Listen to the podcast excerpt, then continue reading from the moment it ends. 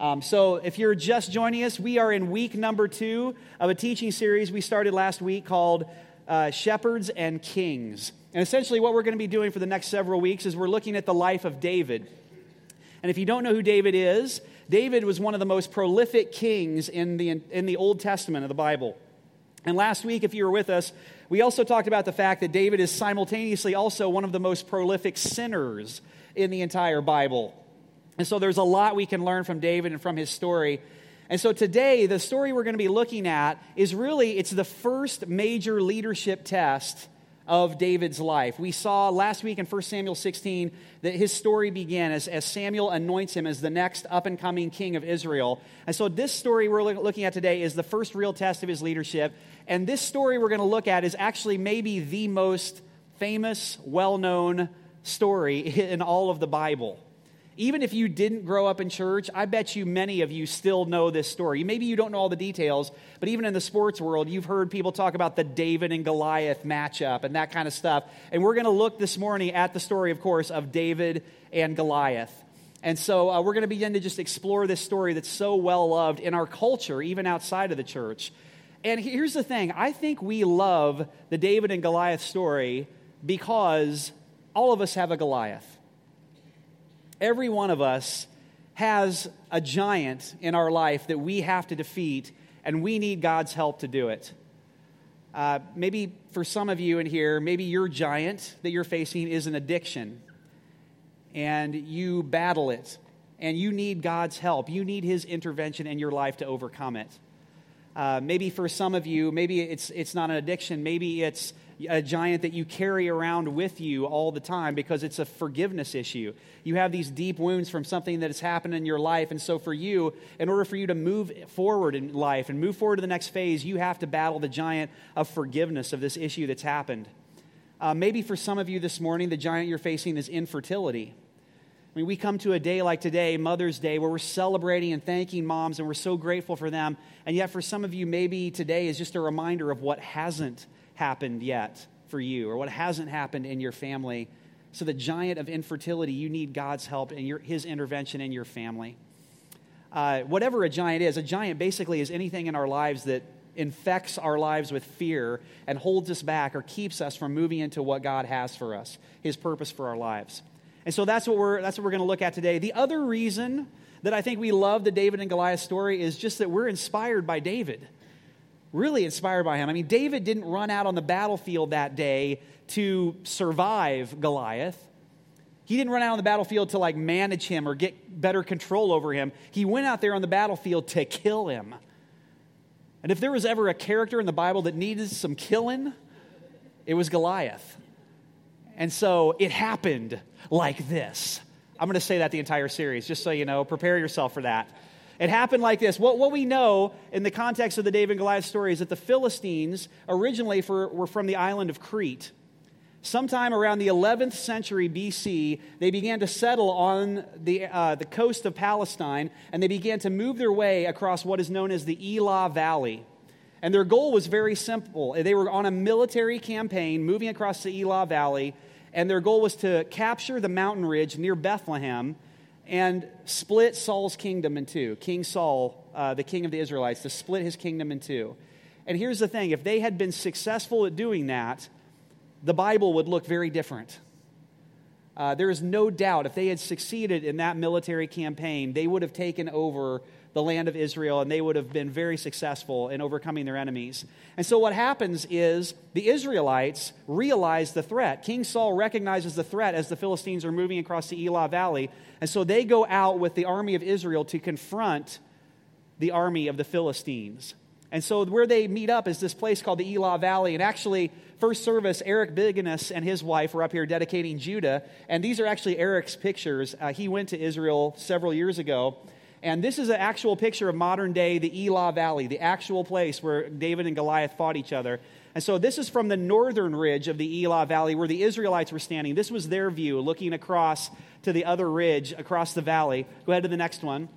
This would have been the Philistines' view, their view from the ridge looking down, looking across to the Israelites up on the other top of that ridge. And then if you go to the next one, this is the view from the floor of the Elah Valley You can see kind of this dry riverbed there. Maybe that was the actual place where David picked up his five smooth stones. We don't know.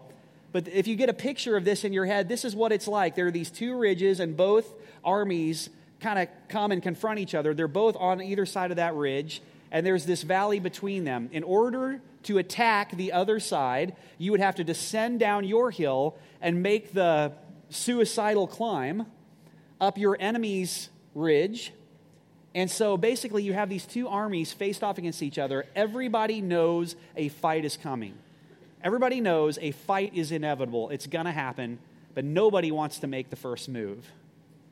And that's where Goliath enters the story. This is 1 Samuel 17, verse 4. It says, Then Goliath, a Philistine champion from Gath, came out of the Philistine ranks to face the forces of Israel. He was over nine feet tall. He wore a bronze helmet, and his bronze coat of mail weighed 125 pounds. He also wore bronze leg armor, and he carried a bronze javelin on his shoulder. The shaft of his spear was as heavy and thick as a weaver's beam, tipped with an iron spearhead that weighed 15 pounds. His armor bearer walked ahead of him carrying a shield. Goliath stood and shouted a taunt across to the Israelites. Why are you all coming out to fight? He called. I am the Philistine champion, but you are only the servants of Saul. Choose one man to come down here and fight me. If he kills me, then we will be your slaves. But if I kill him, you will be our slaves. I defy the armies of Israel today. Send me a man who will fight me. When Saul and the Israelites heard this, they were terrified and deeply shaken. So, in this moment, what the writer does is they go into this great detail describing Goliath, this Philistine champion that's coming out and challenging the Israelites. And so we can learn a lot about what's the tension of this story and uh, really understand how big a deal this was from that description. First of all, Goliath is over nine feet tall. So I've got my ruler here that's over nine feet tall. Just the sheer physical intimidation of facing a, an enemy in hand to hand single combat against someone uh, that's this large would absolutely be terrifying. I mean, you can see standing next to me, a six foot tall man, how scary this would be. Okay, five foot nine, whatever. I guess I can't deny it standing here. Um, you can see how absolutely terrifying, right? This would have been. This would have been. Uh, nobody wanted, wanted to face a, a giant this large. But there's something else about the description that we're given of Goliath that reveals and gives us kind of a hint of something far more advantageous. The Philistines had a huge advantage over the Israelites, and we learn about it in the way they describe Goliath. And it's the far bigger advantage they had, and that advantage is the use of iron weapons. What we know is that the Philistines were iron working masters. In fact, we think that it was the Philistines who introduced iron making into the Middle East, that they were the first to bring that. But instead of sharing their information of, of iron making, instead of using it to trade and to build up you know, the economy, they used it to make superior weapons. They had a huge technological and military advantage over all anybody who would come against them because iron weapons were so superior. They could pierce through any shield. They were just superior weapons in the kind of military warfare they had back then. And, and so, if you can understand it, you've got this army that's coming against you, and they've got by far the most technical weapons the world has seen. They are a military superpower at this point. The army of Israel, on the other hand, does not know how to work with iron. And as it describes Goliath having um, you know, uh, iron, he, all these iron weapons, an iron tipped spear, all these things. The way it describes the Israelites is it describes that they don't know how to work with iron. In fact, it's much worse than just they don't know how to work with iron. If you go back a few chapters in the book of 1 Samuel, this is 1 Samuel 13, listen to what it says. There were no blacksmiths in the land of Israel in those days. The Philistines wouldn't allow them for fear they would make swords and spears for the Hebrews. So that's how much control the Philistines already have in this area. So whenever the Israelites needed to sharpen their plowshares, picks, axes, or sickles, those are farm tools, just so you know. They had to take them to a Philistine blacksmith. So on the day of the battle, none of the people of Israel had a sword or a spear except for Saul the king and his son Jonathan. So if you can get a picture of this in your head, the Israelites can't even sharpen their own tools. In order to actually sharpen their tools, they have to take them to Philistine blacksmiths who charge them a huge amount of money. And not only that, but it tells us that the only people on the day of this battle that actually had a sword and, actually had a spear, like fighting weapons, were King Saul and his son Jonathan. So, so if you can get a picture of this in your head, the Elah Valley, you have the army of Israel, which are basically just a bunch of farm boys standing there with their pitchforks, and they are going against a trained army, a military superpower with iron weapons. This is more than just an underdog fight, this is an impossible fight. There is no chance for the Israelites to succeed here. Their only hope is to, main, is to hold their ridge and maintain if, if the Philistines begin attacking them and hope that they can hold them off from taking over that ridge. That's their only hope, but they have no real chance in any kind of actual military victory here. That's the situation that David, the shepherd boy, walks into. It happened like this. David is a shepherd boy, as we saw in the last chapter. He is home tending the, the flock. And basically, David's father, Jesse, sends David to the front lines of battle to bring pizza. He's basically the pizza delivery guy for his brothers who are on the front line. Literally, it says he brings bread and cheese. All that was missing was the tomato sauce. He sends him to the front line of battle to give his brothers some bread and cheese. And we all kind of know the story from there. David decides, I'm going to be the one that goes down and confronts this giant because none of you are responding to the challenge. And so he refuses to take on Saul's armor and, and his sword and all that. He refuses to, to deal with that. And so he picks up five smooth stones and he takes his shepherd sling and he goes out in order to confront uh, the Goliath. Now, what Goliath was calling for here was something in the ancient world called single combat. And so, two sides in a conflict would essentially um, uh, call for their greatest champions to come out and do a fight to the death, hand to hand, physical, close quarter combat with each other. And then, kind of the, the you know, end of the battle would be decided by this fight between these two armies if they were kind of at a stalemate. And so, what Goliath is doing here in this moment, as he's challenging for Israel to send out one man, he's expecting a champion like himself to come out. He's expecting a warrior to come out and face him close quarters, hand to hand combat until one of them is dead. That's what he's expecting.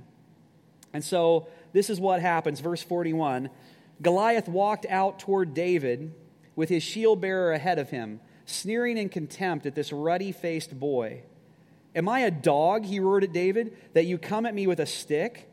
And he cursed David by the names of his gods. Come over here, and I'll give your flesh to the birds and wild animals, Goliath yelled. David replied to the Philistine, You come to me with sword, spear. I'm sorry. I, I, feel like, I feel like that's how I should read it.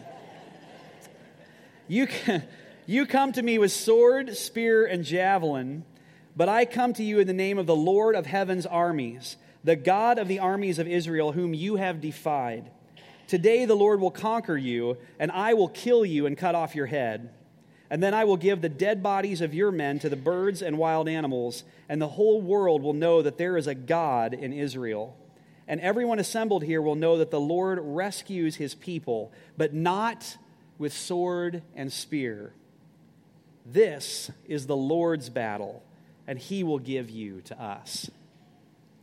If we could today, I'd love to just kind of camp out on that phrase this is the Lord's battle. I want you to write that down. This is the Lord's battle. In this moment, the key to David's victory, the key to understanding how this story unfolds and the significance of it, what it tells us about who God is, what it tells us about who He wants to be in our lives, is understanding this line this is the Lord's battle. David realized in this moment that the key to him winning this battle was not in fighting the way Goliath fights, but in fact, not in fighting at all. Not even attempting to fight. David recognized this battle that we're in. This is not my battle to win. This is the Lord's battle. This is God's battle to fight. What David was essentially doing in this moment is he, was, he wasn't comparing himself to the nine foot tall giant. What he was doing was something completely different. He was comparing the nine foot tall giant to his God. As you think about the giant that you're facing in your life right now, whatever adversity it is, whatever it is that's infecting your life with fear and holding you back, are you comparing yourself to the nine foot tall giant? If so, you are overwhelmed, you're full of fear, you have anxiety that's just rising in you every single day. Or are you comparing your giant to your God? Which is bigger, your problems, your adversity, or is it your God? I uh, love this line. Um, go ahead to the next slide there. I want us to focus in on this idea that God has given you everything you need for victory except submission. I don't know what giant you're facing today. I don't know what it is that's uh, that you're up against right now in your life, but here's what I do know about that giant God has already given you everything you need for victory. He has. He already has won the battle for you. He already has what you need. He has given you already everything you need for victory in your life against that giant. The one and only thing He has not given you is submission. That's what you've got to bring to the table. Because of free will, that's what you have to bring to the battle is your own submission to God, your own submission to, to get to this place where you say, This is the Lord's battle. This thing I'm facing is God's battle. I've heard the story told of a man who was going for a walk in the park and as he was there in the park, he was confronted by a man with a mask. And the man had a knife. He cuts him, and then he takes all of his money. And so they rush the man to a hospital where they determine that he needs a surgery in order to repair the damage that's been done. And so they wheel him into the operating room, and he is immediately confronted by a man with a mask. And the man has a knife, and he cuts him and then he takes all of his money. so, which is how we know that story goes. One was there to hurt him, the other one was there to help him, right? It was there to heal him. Here's, here's what we need to understand if you will submit yourself to God in the midst of adversity, you may actually discover that the thing that you think is there to hurt you is actually God working in your life to move you forward to heal you, to bring about victory in your life, and to launch you into the purpose that He has for your life. If, you, if we would look at it and realize this is God's battle, if, we would just be willing to submit ourselves in the midst of adversity, God, this is your battle. I'm not going to fight my way. I'm going to fight your way. I'm going to do this your way. I'm going to let you lead me. God, this is your battle. And just declare that. There is power when we declare this is God's battle. This is the Lord's battle. It's not mine to fight. And oftentimes we'll find that that giant, that thing in our lives that we are the most afraid of and that we are the most held captive by actually becomes the thing that becomes our greatest testimony. The thing that actually launches our lives forward into the future that God has for us. We know the rest of this, the David and Goliath story from here, don't we? David never actually faces Goliath in combat. He never actually fights him at all. He runs toward the battle line before Goliath is even within striking distance with a spear. David swings the sling, throws the stone, and hits him in the, the one place that would have been vulnerable in the Philistine's armor, right this spot right between his eyes. And the giant goes down. David runs up and cuts off his head with his own sword. And the armies of Israel rally they go crazy when they see the giant fall and David cut off his head. The army of the Philistines, even despite their powerful weapons, they turn around and they bolt in fear when they see their champion go down. The army of Israel charges down the, uh, the hill and they go after and they pursue and they rout the Philistine army. And it's, it's an impossible victory, and somehow they win it. But they don't win it, really. What we know is the truth is this was the Lord's battle to win all along. We know that part of the story. We know all that. Oftentimes, what we don't know is what happens next. This is 1 Samuel 18, the next chapter, verse 2. It says, From that day on, Saul kept David with him and wouldn't let him return home. Whatever Saul asked David to do, David did it successfully. So Saul made him a commander over the men of war, an appointment that was welcomed by the people and Saul's officers alike. Oftentimes, what we don't know is that this moment when David faced Goliath and killed him, that was the last moment that David was a shepherd boy in the story. He never goes back home after this. He never goes back to his father's land and is a shepherd again. This is the moment. Goliath was the encounter that in the, me- the eyes of the men and the eyes of uh, King Saul, suddenly David was a leader moving forward to his future. So, the thing that was the greatest challenge, the thing that was the, the greatest fear in Goliath, was actually the moment that God had appointed for David to begin to move him forward as the next king of Israel. And that's exactly what happens. Oftentimes, the giants of our lives are just that. When we compare ourselves to the giant, we shut down. It's a test of who we are. The giants in our lives oftentimes are, are a test and it's not a test of our strength. It's not a test of our power. It's not a test of our talent or our ability. It's a test of our submission. God, this is the Lord's battle. It's about me submitting myself. I will fight your way, God. I will do what you call me to do. This is the Lord's battle. He has to interact, He has to win it. I can't do it. And when we do that, we often find that the giants we face actually end up becoming the path to the thing that God wants us to move forward to in our lives. So, as we think about this story and this teaching, we think about what it says about God, about what it says about us, and we begin to turn this toward ourselves. Uh, the question I want us to wrestle with this morning is this question Where in your life do you need to declare, This is the Lord's battle?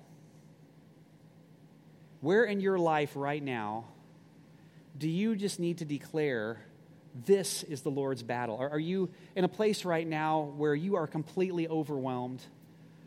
Are you in a place where you feel completely inadequate? And you are literally just thinking to yourself right now, what, what am I going to do? How am you're comparing yourself to the nine foot tall giant and you're going, what am I going to do? Where in your life right now do you need to declare this is the Lord's battle? Is it, is it a job loss? And you're wondering what, you, what you're going to do next. Maybe some of you, you just graduated from college, and congratulations, you just graduated, and uh, now you have your degree and a mountain of debt, and it would be great if you had a job too, right? Wouldn't that be great? This is the Lord's battle. There's power in just declaring this is God's battle. I've got to follow Him, I've got to submit myself to Him in the midst of this. Are you wrestling through a diagnosis, maybe? Of yourself or of a loved one, there's power, trust me, in declaring this is the Lord's battle. This is the Lord's battle. I can't win this. Are you kidding me? This is, this is the Lord's battle. And begin to just submit yourself to Him in the midst of adversity. Raising children is the Lord's battle. This child dedication, what we just did when we had these families up here, the whole point of child dedication is declaring this is the Lord's battle. Raising kids is the Lord's battle. If you think you're in control as a parent, just wait till the teen years. Trust me, you ain't in control. This is the Lord's battle. This is the Lord's battle. Where in your life right now do you need to just declare this is not my battle to win. This is the Lord's battle. And you need to step forward in faith, trusting Him to win the battle for you. Uh, several years ago, um, this actually in my first year or two as lead pastor of Frontline, I had this experience. Um, there was a man who was in his 90s that was uh, actually, he was the father of a woman who attended our church.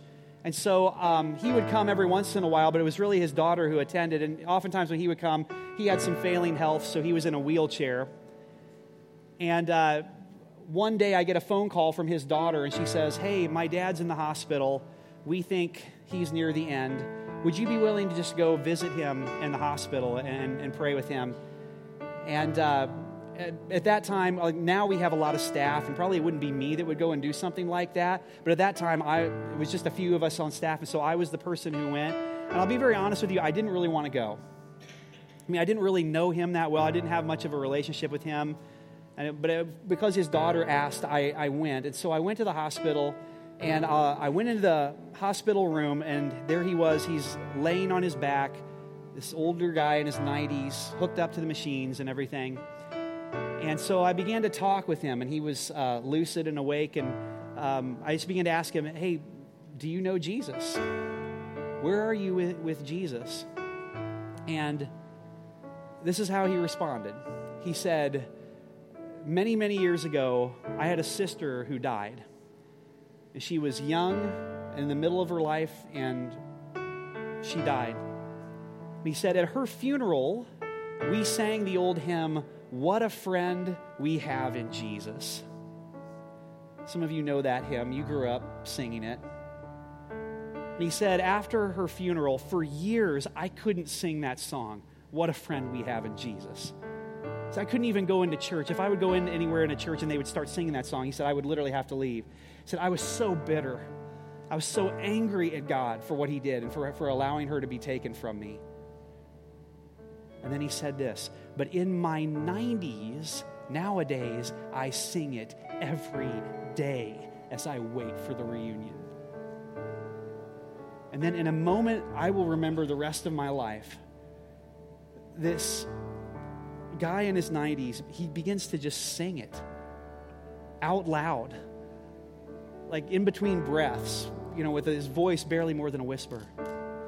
What a friend we have in Jesus.